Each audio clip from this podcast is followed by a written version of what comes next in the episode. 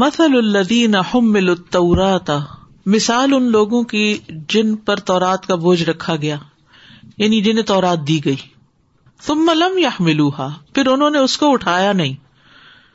ان کی مثال کمثل الحمار، گدھے کی مثال کی طرح ہے، یحمل اسفارا، جو کئی کتابوں کا بوجھ اٹھائے ہوئے ہے۔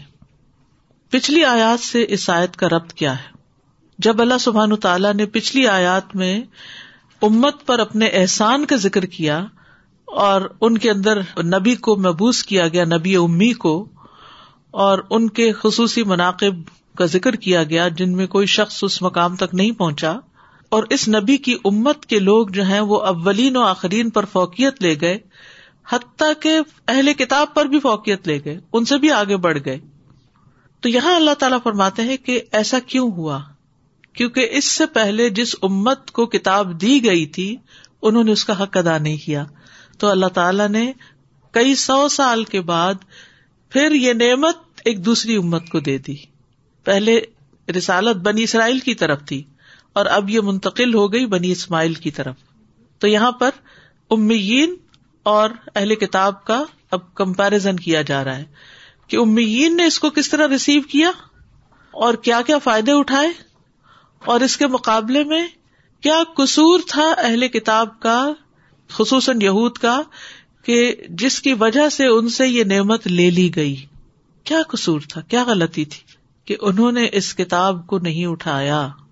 لم یحملوها، حالانکہ وہ تو کتاب پڑھتے تھے، پڑھاتے تھے، بما کنتم تعلمون الکتاب و بما کنتم تدرسون، تعلیم بھی دیتے تھے، سیکھتے سکھاتے بھی تھے، اور اس کے علاوہ اس کی شروحات بھی لکھی ہوئی تھی، جیسے تلمود ہے تو یہ تورات کی شرح ہے۔ لیکن اس سارے علم کا ان کی عملی زندگی میں کوئی عکس نظر نہیں آتا تھا۔ لم یحملوہا کا مطلب یہ ہے کہ اس کو انہوں نے اپنی زندگی میں امپلیمنٹ نہیں کیا تھا، یعنی باوجود اس کے کہ ان کے اندر کتاب کے بڑے بڑے علماء موجود تھے، یعنی تورات کے عالم تھے، عرب بھر میں ان کی بڑی دھاک بیٹھی ہوئی تھی، وہ عربوں کو دھمکیاں بھی دیتے تھے کہ ہمارے اندر ایک رسول آنے والا ہے، اس کے ساتھ مل کے ہم تمہارا خاتمہ کر دیں گے۔ دوسروں کو وہ امی، ان پڑھ، بدھو اور جاہل قرار دیتے تھے اور اپنے آپ کو بہت بڑی چیز سمجھتے تھے۔ آپ کو معلوم ہے نا کہ علم کا جو غرور ہوتا ہے یا علم کا جو تکبر ہوتا ہے وہ بہت برا تکبر ہوتا ہے۔ تو بات یہ ہے کہ نہ صرف یہ کہ بے عمل تھے بلکہ بد عملی کا بھی شکار ہو گئے تھے۔ بے عمل ہونا کیا ہوتا ہے کہ عمل نہ کرنا، چلو ٹھیک ہے نہیں عمل کیا، جہالت کی زندگی بسر کی، لیکن بد عملی کیا ہے کہ ڈٹائی کے ساتھ غلط عمل کرنا، جیسے اللہ کی آیات کو بیچتے تھے، سود خوری عام تھی، رشوت عام تھی، جبت اور طاغوت کے پیچھے پڑ گئے تھے، ان کی زندگیوں میں یہ تھا، بدعہدی، جھوٹ بولنا، علل اعلان، کتاب اللہ میں اپنی مرضی سے تحریف کر لینا، حلال کو حرام کر دینا، حرام کو حلال کر دینا، یعنی اپنی مرضی کے ساتھ دین کی تشریح کرنا، یہ سب خرابیاں ان کے اندر پیدا ہو گئی تھیں۔ تو مثل الذین حملوا التوراۃ، مثال ان لوگوں کی جنہیں تورات اٹھوائی گئی، جو اپنے آپ کو احبار اور علماء ربانی قرار دیتے تھے اور جن کو حکم تھا کہ اس کی تعلیم حاصل کریں اور اس پر عمل کریں اور اس کو آگے پہنچائیں، جن پر یہ ساری ذمہ داری ڈالی گئی، تو انہوں نے صرف اس کی قرأت کی لیکن اس کو پوری طرح سمجھا نہیں۔ کسی بھی جانور کی بجائے گھوڑا یا اونٹ، ان کی بجائے گدھے کا ذکر کیوں کیا گیا؟ گدھے سے کیوں مثال دی گئی؟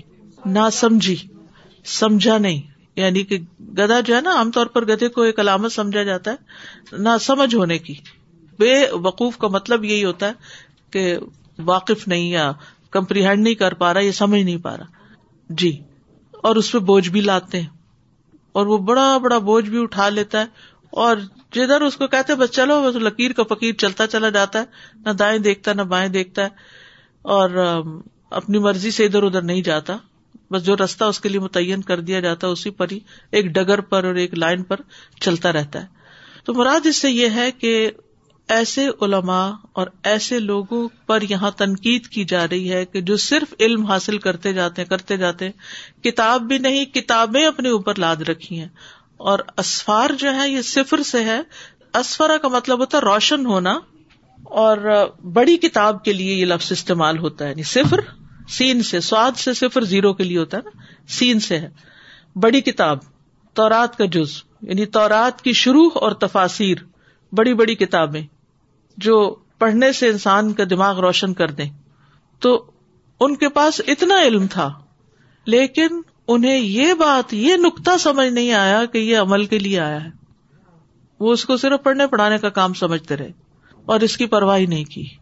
آج بھی آپ دیکھیں امت مسلمہ کا اب یہی حال ہو چکا ہے کہ اول قرآن کی صرف قرآت پہ زور ہے یا حفظ پہ زور ہے. میں نہیں کہتی کہ نہیں کرنا چاہیے, وہ بھی ذمہ داریوں میں سے ایک ذمہ داری, لیکن وہ پہلے ہی اسٹیپ پہ بس رک جاتے ہیں. میری 4 اسٹیپ ہیں, 4 سیڑھیاں, تلاوت, تزکیہ, تعلیم کتاب, تعلیم حکمت. تو کچھ تو ان 4 کی طرف ہی نہیں آتے, وہ پورے کے پورے دنیا کی تعلیم کی طرف دوڑ رہے ہیں. کچھ ایسے ہے کہ اس کے ساتھ کچھ نہ کچھ وقت نکال لیتے ہیں قرآن پڑھنے کے لیے, لیکن قرآن کے صرف ناظرہ پڑھنے کو ذمہ داری سمجھتے ہیں, اور وہ بھی ایک دفعہ پڑھا اور ٹھپ بند, صرف رمضان میں کھلتا ہے. پھر اس کے بعد دوسرا کیا ہے, تزکیہ اور تربیت. وہ چاہے تلاوت کر لیں, قرات کر لیں, حفظ کر لیں, اس کا نام نہیں. یعنی آداب ہیں, مینرز ہیں, اخلاق ہیں, تو یا تو اپنی خاندانی روایتیں یا جس کلچر میں گئے اس کی روایتیں, وہ صحیح ہیں یا نہیں ہے وہ ایک الگ بات ہے. میں نہیں کہتی کہ وہ ساری صحیح ہوتی ہیں یا ساری غلط ہوتی ہیں, وہ صرف اس خاص چیز کو فالو کر رہے ہوتے ہیں. وہ یہ نہیں دیکھتے کہ اللہ کی پسند کے مطابق ہے یا نہیں. کسی کو تھینک یو کہنا یا کسی کو سوری کہنا اس لیے نہیں ہوتا کہ اللہ راضی ہو جائے, وہ صرف ایک فارمیلٹی ہوتی ہے. تربیت نہیں, تزکیہ نہیں, مینرز نہیں, کچھ نہیں.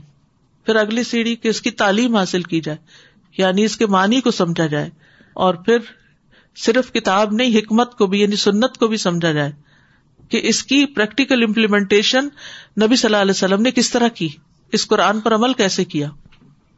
تو ان چیزوں کی طرف توجہ نہیں. آج آپ دیکھیں کہ کیا ہمارا حال یہی نہیں ہے, یا تو دین کی طرف توجہ ہی نہیں, پورے کا پورا منہ موڑا ہوا, اور یا پھر یہ کہ ہے تو صرف پہلی سیڑھی پہ کھڑے اور کافی سمجھتے ہیں. اور اگر کوئی اس سے آگے بڑھے, بعض اوقات علماء بھی بن جاتے ہیں, یعنی کئی کئی سال مدرسوں میں گزرتے ہیں, پڑھ رہے ہیں, پڑھا رہے ہیں, سب کچھ کریں, لیکن تربیت تزکیہ کا نام نہیں, باطنی صفائی کی طرف توجہ نہیں. وہی جو پہلی امتوں کے اندر آپس کی گرجز, حسد, بخل, شح, اور ایک دوسرے کو کاٹنا, تحسبہم جميعا وقلوبہم شتیٰ. اللہ سبحانہ وتعالی اس کو ناسمجھی قرار دیتے کہ اگر کوئی بہت بڑی ڈگری بھی لے لے, لیکن اگر اس کا اخلاق نہیں بدلا اور اس کی زندگی میں عمل کوئی نہیں, تو پھر اللہ کے نزدیک اس کی کوئی وقت نہیں. خالی علم حاصل کرنے کی وقت نہیں جب تک کہ وہ عمل میں نہ ڈھلے. تو ایسے ہی ہے نا کہ انسان بہت کچھ خرید لے کھانے کا سامان اور کچھ بھی نہ کھائے اور بھوک سے ہلاک ہوتا رہے. تو ہمارا بھی یہی حال ہے, بہت کچھ جاننے کے باوجود بھی جب وہ عمل میں نہیں ہے تو اندر سے ایک اسٹارویشن ہے, ایک بھوک ہے, ایک خلا ہے, اس کو پورا کرنے کی ضرورت ہے. کیونکہ اصل خوشی جب انسان تھوڑا سا بھی عمل کرتا نا تو اس عمل سے انسان کے اندر آتی. مثلا اگر صدقہ کرنے کی بات ہے تو چاہے ایک چونی بھی صدقہ کر دیتا ہے تو اس کے اندر ایک خوشی آتی ہے. لیکن صرف یہ پڑھتے رہنا اور رٹ لینا کہ آدھی کھجور بھی صدقے میں دے کے انسان جہنم سے بچ جاتا ہے, اور کبھی آدھی کھجور بھی دینے کا نام نہ لے, تو وہ پھر ایک بوجھ بن جاتا ہے. یعنی اس نے کمپریہینڈ ہی نہیں کیا, سمجھا ہی نہیں کہ کیا کہا جا رہا ہے. تو یہاں پر اگرچہ بات اہل کتاب کی گئی, لیکن اس میں اہل اسلام بھی عمومی طور پر شامل ہیں, جو قرآن کو پڑھتے تو ہیں لیکن اس کا فہم حاصل نہیں کرتے اور نہ ہی اس پر عمل کرتے ہیں. زیاد بن لبید کہتے ہیں ایک مرتبہ نبی صلی اللہ علیہ وسلم نے کسی چیز کا تذکرہ کیا اور فرمایا کہ یہ علم ضائع ہونے کے وقت ہوگا. ہم نے کہا یا رسول اللہ, ہم خود بھی پڑھتے ہیں, اپنے بچوں کو بھی پڑھاتے ہیں, اور پھر وہ اپنے بچوں کو پڑھاتے ہیں, اور یہ سلسلہ یوں قیامت کے دن تک چلتا رہے گا, تو علم کیسے ضائع ہو جائے گا؟ آپ نے فرمایا اے ابن ام لبید, تیری ماں تجھے گم کر کے روئے, میں تو سمجھتا تھا کہ تم مدینہ کے بہت سمجھدار آدمی ہو. کیا یہ یہود و نصارہ تورات اور انجیل نہیں پڑھتے؟ دراصل یہ لوگ اس میں موجود تعلیمات سے معمولی سا فائدہ بھی نہیں اٹھاتے, یعنی اس کے مطابق نہیں. اور یہ معمولی فائدہ اٹھانے کا مطلب یہ ہے کہ بعض چیزیں زندگی میں بائی نیچر یا دیکھا دیکھی ہوتی ہیں، لیکن وہ اس لیے نہیں ہوتی کہ ہمیں اللہ کا حکم ہے یہ کرو، وہ عادتاً ہوتی ہے. تو کتاب سے فائدہ اٹھانے کا مطلب یہ ہے کہ ہماری نیت بھی درست ہو، پھر عمل بھی درست ہو، کیونکہ اچھا عمل وہی ہے نا، بلا من اسلم وجهه لله وهو محسن فله اجره عند ربه فلا خوف عليهم ولا هم يحزنون، کہ اپنے آپ کو اللہ کے سپرد کرے، اللہ کی خاطر انسان کام کرے اور محسن ہو، یعنی جو بھی نیکی کا کام ہو انسان کرتا رہے. اور اسی طرح ایک اور روایت میں آتا ہے کہ بنی اسرائیل نے خود ایک کتاب لکھی، اس کی پیروی کرنے لگ گئے، انہوں نے تورات کو ترک کر دیا، یعنی اصل کتاب کے مقابلے میں اور چیز لے آئے اور اس کے پیچھے لگ گئے. آج آپ دیکھیں مسلمانوں کے اندر بھی یہ ہے کہ بعض اوقات دین کے نام پر ایسی بدعات کا رواج اور ایسی کہانیاں اور ایسا پیرالل دین ایجاد کر لیا گیا ہے کہ جس میں کشف اور کرامتیں اور کہانیاں اور اس طرح کی چیزوں کا ذکر ہے، اور دین کی اصل روح پر عمل کرنے کی بجائے صرف دین کو ایک عجیب و غریب چیز بنا لیا گیا ہے. تو ان چیزوں سے بھی بچنے کی ضرورت ہے. تو قرآن کے نزول کا اصل مقصد کیا ہے؟ کتاب انزلناہ الیک مبارک لیدبروا آیاتہ ولیتذکر اولو الالباب. تدبر اور تذکر، تدبر اور عمل دوسرے لفظوں میں، کہ انسان غور و فکر بھی کرے اور جو اس میں سے عمل کی بات ہو اس پر عمل بھی کرے، اپنا طرز عمل بدلے، طرز زندگی بدلے، اپنے لائف سٹائل میں تبدیلی لائے. حسن بصری کہتے ہیں قرآن اس لیے نازل کیا گیا تاکہ اس پر غور و فکر کیا جائے اور اس پر عمل کیا جائے، لیکن لوگوں نے اس کی تلاوت کو اپنا عمل بنا لیا. وہ صرف تلاوت کو عمل سمجھتے ہیں کہ ہم عمل کر رہے ہیں، پڑھ رہے ہیں اس کو. تو عمل کے بغیر محض تلاوت کافی نہیں، کہ قرات جس چیز کا تقاضا کرتی ہے جب انسان اس کو ہی نہ جانے تو پھر کیا فائدہ. جیسے قرآن مجید میں آتے سورۃ البقرہ میں وَمِنْهُمْ أُمِّيُّونَ لَا يَعْلَمُونَ الْكِتَابَ إِلَّا أَمَانِيَّ وَإِنْهُمْ إِلَّا يَظُنُّونَ، ان میں سے کچھ ان پڑھ ہیں. تو اہل کتاب ہیں، ان کو کیوں امی کہہ دیا گیا؟ امی تو اہل عرب تھے، کیونکہ لا يعلمون الكتاب، ان پڑھ کیوں ہے کہ کتاب نہیں جانتے، الا امانی مگر خواہشات کی پیروی کر رہے ہیں، آرزوئے ہیں چند، وشفل تھنکنگ ہے. وَإِنْهُمْ إِلَّا يَظُنُّونَ، اور یہ ان کا صرف گمان ہے، اس کی حقیقت کچھ نہیں. عمل اپنی مرضی کے کرنا اور امیدیں کچھ اور رکھنا، یہ بھی اپنے آپ کو دھوکہ دینے والی بات ہے. ابن قیم کہتے ہیں اہل القرآن وہ لوگ تھے جو اس پر عمل کرنے والے تھے اور جو کچھ اس میں تھا اس پر عمل کرنے والے تھے، اگرچہ قرآن ان کو زبانی یاد نہ بھی ہو، لیکن جب اس پہ عمل کریں گے تو انہیں اہل القرآن کہا جائے گا. لیکن جو شخص اسے محض زبانی یاد کر لے، نہ اس کو سمجھے نہ اس کے احکامات پر عمل کرے، تو وہ اہل قرآن میں سے نہیں، چاہے وہ قرآن کے حروف اور تجوید کو ایسے درست کر کے پڑھے جیسے تیروں کو سیدھا کیا جاتا ہے. آج بھی آپ دیکھیں کہ ہمارے یہاں ایک اچھا خاصا ٹرینڈ ہے، تجوید یا قرات کی لوگوں کو زیادہ فکر ہوتی ہے کہ مجھے ٹھیک پڑھنا نہیں آتا، تو تھوڑا سا گلٹی بھی فیل کرتے ہیں کہ ہم گناہ کر رہے ہیں اور اس وجہ سے تلاوت نہیں کرتے، اور اس پر محنت اور وقت اور پیسہ بھی لگا لیتے ہیں، لیکن ان کو یہ فکر کبھی مشکل سے ہی ہوتی ہے کہ سمجھ نہیں آتا، الا ماشاء اللہ جس کو اللہ سمجھ دے. یعنی اس بات کا غم کوئی نہیں ہوتا کہ ہمیں قرآن سمجھ نہیں آیا، یعنی اگر پڑھتے ہوئے تلاوت کرتے ہوئے کوئی آیت سمجھ نہیں آئی تو غم اور تکلیف نہیں ہوتی. آپ اپنے دلوں کا بھی جائزہ لیں کہ رمضان آنے والا ہے، انشاءاللہ پورا قرآن کی تلاوت آپ اپنے ذاتی اس میں کریں گے یا تہجد تراویح وغیرہ میں سنیں گے، تو اس کو اگر غور سے آپ سنیں اور جو چیز سمجھ نہ آئے تو سوچیے، اپنے آپ سے پوچھیے کہ مجھے اس پہ کوئی پریشانی ہے، کوئی غم ہے، کوئی دکھ ہے، کوئی فکر ہے کہ یہ مجھے نہیں سمجھ میں آیا، اور اس کے لیے میں کوشش کیا کر رہی ہوں. کترا کترا بھی اگر آپ جمع کرنا شروع کرتے ہیں، مثلا ہر روز کی تلاوت جو سنی آپ نے اس میں سے کوئی ایک چیز سمجھ نہیں آئی، جائیں گھر کتاب کھولیں، ورنہ میں عام طور پر ریکمینڈ کرتی ہوں کہ لفظی ترجمے والے پارے سے تلاوت روز کی کریں. اس سے کیا فائدہ ہوگا، آپ پڑھتے جائیں گے، جہاں اٹکیں گے کہ کیا مطلب ہے اس کا فوراً نیچے دیکھ لیں گے.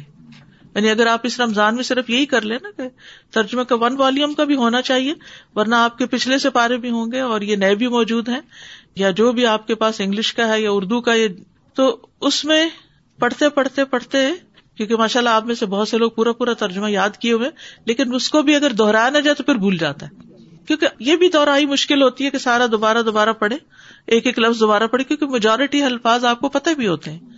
تو آپ کیا کر سکتے ہیں کہ آپ اس کو یہیں سے تلاوت کرتے جائیں، جہاں اٹکے وہاں نیچے فوراً دیکھ لیں کہ یہ کیا لکھا ہوا ہے، تو اس سے انشاءاللہ تعالی ایک نیکسٹ لیول پر آپ جائیں گے. یہ رمضان آپ کے لیے واقعی تقویٰ اور تزکیہ کا مہینہ بنے گا، کیونکہ جو تزکیہ قرآن کرتا ہے وہ کوئی اور نہیں کر سکتا.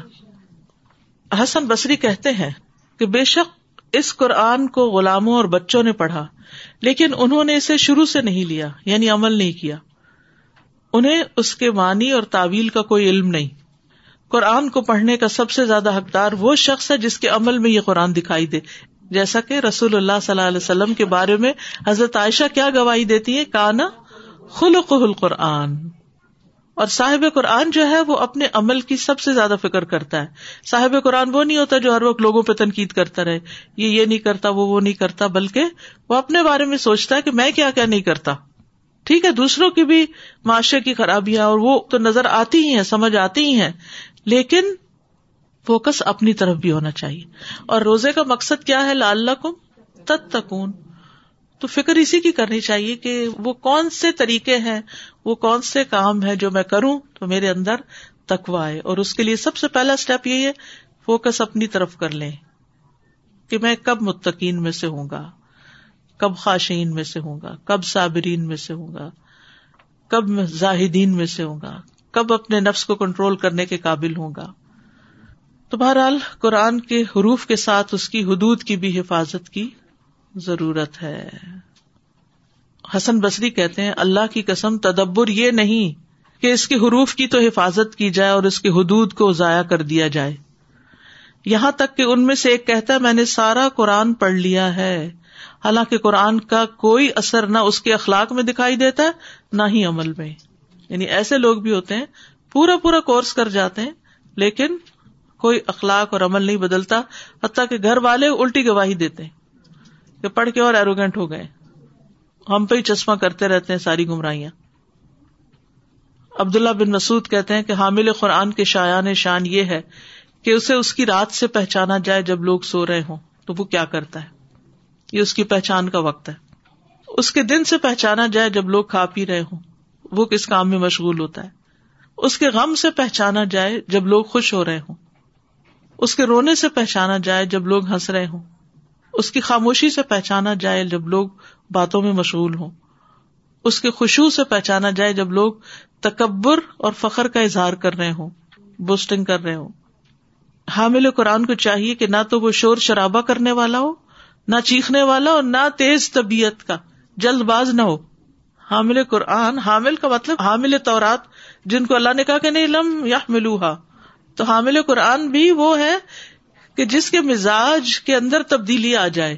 تو اب آپ دیکھیے کہ اگر پڑھ کے ہمارا چیخنا چلانا بچوں کے ساتھ اسی درجے کا ہے، شور ہنگامہ ہم نے مچا رکھا ہے اور ہر بات میں جلد بازی، تو پھر کیا پڑھا ہم نے. پھر ابن عمر کہتے ہیں کہ اس امت کے شروع میں نبی صلی اللہ علیہ وسلم کے اصحاب میں سے جو اہل علم و فضل تھے، وہ قرآن میں سے ایک سورت یا اس طرح کی کوئی مقدار حفظ کرتے، ان کو قرآن پر عمل کرنا عطا کیا گیا تھا. یعنی پھر وہ حفظ کرتے ہوئے اس کے عمل پر ہی غور کرتے رہتے تھے، عملی نکات سوچتے رہتے تھے. اور کہنے لگے جو اس امت کے آخر میں لوگ ہوں گے انہیں قرآن دیا جائے گا، یہاں تک کہ بچوں اور نابیناؤں کو بھی حفظ ہوگا، لیکن ان کو اس پر عمل کرنے کی توفیق نہیں دی جائے گی، کیونکہ نیت عمل نہیں نا. جب ہم بچوں کو حفظ کراتے ہیں تو ذرا سا بھی بچے دین کی طرف تھوڑا زیادہ جان لگے نا، کہ یہ اجازت مانگے کہ مسجد جا کے نماز پڑھنے دیں، تو اکثر خود مائیں ہی کہنے لگتی دس از ٹو مچ، تم اپنی پڑھائی کی فکر کرو. یعنی ایک حد تک ہی بس وہ ایک سال ڈیڑھ آف کرا کے حفظ کرا لیا، اور اس کے بعد پھر چاہے وہ بھول ہی جائے. تو سمجھنے کا کوئی انتظام نہیں ہوتا، نہ حفظ کرانے والے سمجھاتے ہیں اس کو. اور پھر میں سوچتی ہوں کہ ایسی ایسی آیات گزرتی ہیں قرآن میں سے کہ انسان اگر ان کو ذرا سا بھی اپنے اوپر لے کے محسوس کرنے لگے تو ہل کے رہ جاتا ہے، ہل کے. اس دن کلاس میں بات ہو رہی تھی بخاری کی، کلاس میں جیل خانوں کی، قید خانوں کی، تو میں صرف اس کو امیجن ہی کر رہی تھی، اور جی میرے دل میں گھبراہٹ اٹھی کہ کتنا چھوٹا سا سیل ہوتا ہے جس میں سے 23 گھنٹے اندھیرے میں اور 1 گھنٹہ باہر کی روشنی، اور وہ بھی جکڑے ہوئے باہر لے جاتے ہیں جو خاص مجرم ہوتے ہیں، اور جکڑے ہوئے اندر لائے جاتے ہیں، پوری آزادی چھن جاتی ہے. اور کوئی 13 ایئر میں گیا اور ساری زندگی لائف سینٹینس، اور کوئی 16 میں گیا، جوانی بھی وہیں گزری، بڑھاپا بھی وہیں جا رہا ہے، اور وہ پھر ڈیتھ کے اس پر ہے. تو اتنی میری طبیعت بوجھل ہوئی ہے سن کے کہ یا اللہ تھوڑی دیر بھی اگر ایک جگہ بند ہونا پڑے تو ہم بور ہو جاتے ہیں, گھبرا اٹھتے ہیں اور کہتے ہیں کہ کب یہاں سے نکلیں. چاہے دوستوں میں ہی بیٹھے ہوئے بہت زیادہ دل چاہتا نا کہ اپنی مرضی سے کچھ کریں. تو یا اللہ ان کی زندگی کیا ہوگی. اچھا یہ میں سوچتی رہی, جب سوچتے سوچتے مجھے ایک دم جہنم کا خیال آیا. ان دنیا کے جیل خانوں یا قید خانوں میں تو ہر طرح کی سہولتیں بھی ہوتی ہیں, لوگ وہاں اپنی ڈگریاں بھی کر لیتے ہیں, وہاں رہتے ہوئے گرمی سردی کا بھی کچھ نہ کچھ لحاظ رکھتا ہے, 3 وقت کھانا بھی مل جاتا ہے جو بھی دیا جاتا ہے. اور مجھے ایک دم صورت یاد آئی فی امد ممددہ. اور پھر آج صبح بھی میں تلاوت جو ڈیلی اپنی سنتی ہوں اس میں بھی ہمیشہ جہنم میں ہمیشہ. یا اللہ نہیں, یہ نہیں برداشت ہوتا. دنیا کا قید خانہ اگر کبھی واش روم میں ہی ہو نا اور دروازہ نہ کھولے, 1 منٹ کے لیے نہ کھولے, اور گھر پہ بھی کوئی نہ ہو, دل باہر آنے لگتا ہے. یہ کیا ہو گیا. ایلیویٹرز کو آپ دیکھیں, زیادہ لوگ ہو گیا تو سٹک نہ ہو جائے بیچ میں. تو عام روزمرہ زندگی میں کئی ایسی چیزیں ہیں جس سے ہم عبرت پکڑ سکتے ہیں. تو یا اللہ ہمیں دکھا دے وہ چیزیں جو آپ کو ہمارے اندر ناپسند ہیں, تاکہ ہم انہیں نکال زندگی میں نکال دیں باہر, بجائے اس کے کہ مرنے کے بعد ریگریٹس ہوں. اب مثال کے طور پر اگر ہم قبرستان جائیں اور قبرستان والوں سے پوچھیں کہ رمضان آ رہا ہے تو تم کیا چاہو گے, تو ان کی پلاننگ کیا ہوگی اور ہماری پلاننگ کیا ہے, کہ ہم کیسے گزاریں گے, ہم کیا کریں گے. ابھی ہمیں بعض اوقات گھبراہٹ ہوتی ہے, اعتکاف 10 دن ایک جگہ بیٹھے رہے, 10 دن ایک جگہ, کیونکہ ہم خواہشات کی اتنی پیروی بعض اوقات کرنے والے ہوتے ہیں نا کہ ہم اپنے آپ کو کنفائن نہیں کر پاتے. کوئی پروجیکٹ ہو, کوئی چیز ہو, صبر کے ساتھ جم کے ایک جگہ لگے رہیں. شارٹ ٹرم چیزیں, کوئی شارٹ کورس نہیں ہے, کوئی شارٹ ڈیوریشن کی چیز نہیں ہے. یعنی کسی بھی نیکی کے کام میں کوئی لانگ ٹرم کمٹمنٹ نہیں کرنا چاہتے. ایک انتظار ہوتا ہے کب ختم ہو, حالانکہ پتہ بھی ہوتا ہے اگر پردہ اٹھا کے دکھا دیا جائے کہ اس کے پیچھے اجر کتنا ہے تو شاید وہاں سے اٹھنے کا نام نہ لیں. لیکن اوور آل ہم سب کی اپنی طبیعت کا یہ ہے کہ ہم سب آزادی پسند ہے نا, کیونکہ اللہ نے انسان کو آزاد پیدا کیا اور ہم آزادی پسند ہیں. لیکن یہ آزادی تو صرف یہ چند دن کی ہے نا, پھر تو واپس وہیں جانا ہے جہاں آزادیاں ختم ہو جائیں گی. تو مومن کے لیے دنیا جیل ہے, سجن للمؤمن, تو وہ موت کے بعد آزاد ہو جاتا ہے. اور کچھ لوگوں نے دنیا کو جنت بنا رکھا اور وہ موت کے بعد جیل خانے میں پہنچ جائیں گے. تو 2 میں سے 1, یا ہم اپنے آپ کو ڈسپلن کر لیں اور یا پھر تیار کر لیں اس ڈسپلن کے لیے جو آگے ہے. معاذ بن جبل کہتے ہیں ان قریب یہ قرآن کچھ لوگوں کے سینوں میں بوسیدہ ہو جائے گا, جیسے کپڑا بوسیدہ ہو کر پھٹ کے گر جاتا ہے. وہ قرآن پڑھیں گے لیکن اس میں کوئی لطف اور لذت نہیں پائیں گے, ان کو مزہ نہیں آئے گا پڑھ کے. وہ بھیڑیوں کے دلوں پر بھیڑیوں کی کھالیں پہنیں گے. ان کا عمل طمع اور لالچ کے لیے ہوگا لیکن اس میں اللہ کا خوف نہیں ہوگا.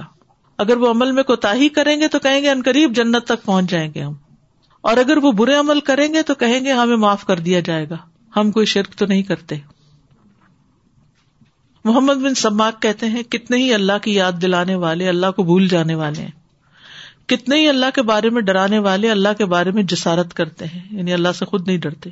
کتنے ہی اللہ کی طرف دعوت دینے والے اللہ سے خود دور بھاگتے ہیں, کتنے ہی اللہ کی کتاب کی تلاوت کرنے والے اللہ کی آیات سے نکل جانے والے ہیں. بئس مثل القوم الذین کذبوا بآیات اللہ, ان لوگوں کی مثال کتنی بری ہے جنہوں نے اللہ کی آیات کو جھٹلا دیا. واللہ لا یہدی القوم الظالمین, اور اللہ ظالم لوگوں کو ہدایت نہیں دیتا. ابن عباس کہتے ہیں کہ رسول اللہ صلی اللہ علیہ وسلم نے فرمایا یہ بری مثال جو ہے یہ ہمارے لیے نہیں, یعنی رسول اللہ صلی اللہ علیہ وسلم کے لیے نہیں تھی. یہ تو وہ شخص ہے جو اپنے ہبے میں لوٹتا ہے اور اس کتے کی مانند ہے جو اپنی قے میں لوٹتا ہے. مطلب اس کا کیا ہے کہ احسان کر کے پھر اس کو جتاتا ہے, اور جو کسی کو کچھ دیا ہو تو واپس سے مانگتا ہے. بہرحال یہ تو ایک عمومی زندگی سے تعلق رکھتی ہے, لیکن یہاں اس آیت کے کانٹیکس میں کہ بئس مثل القوم, اس قوم کی مثال جو یہ گدھے کے ساتھ دی گئی ہے, یہ ایک بہت ہی بری مثال ہے جنہوں نے اللہ کی آیات کو جھٹلا دیا, اور خصوصاً محمد صلی اللہ علیہ وسلم کی نبوت کو جھٹلا دیا, اور اللہ ظالم قوم کو ہدایت نہیں دیتا. یعنی جو ظلم کریں وہ پھر اس ہدایت سے محروم ہو جاتے ہیں.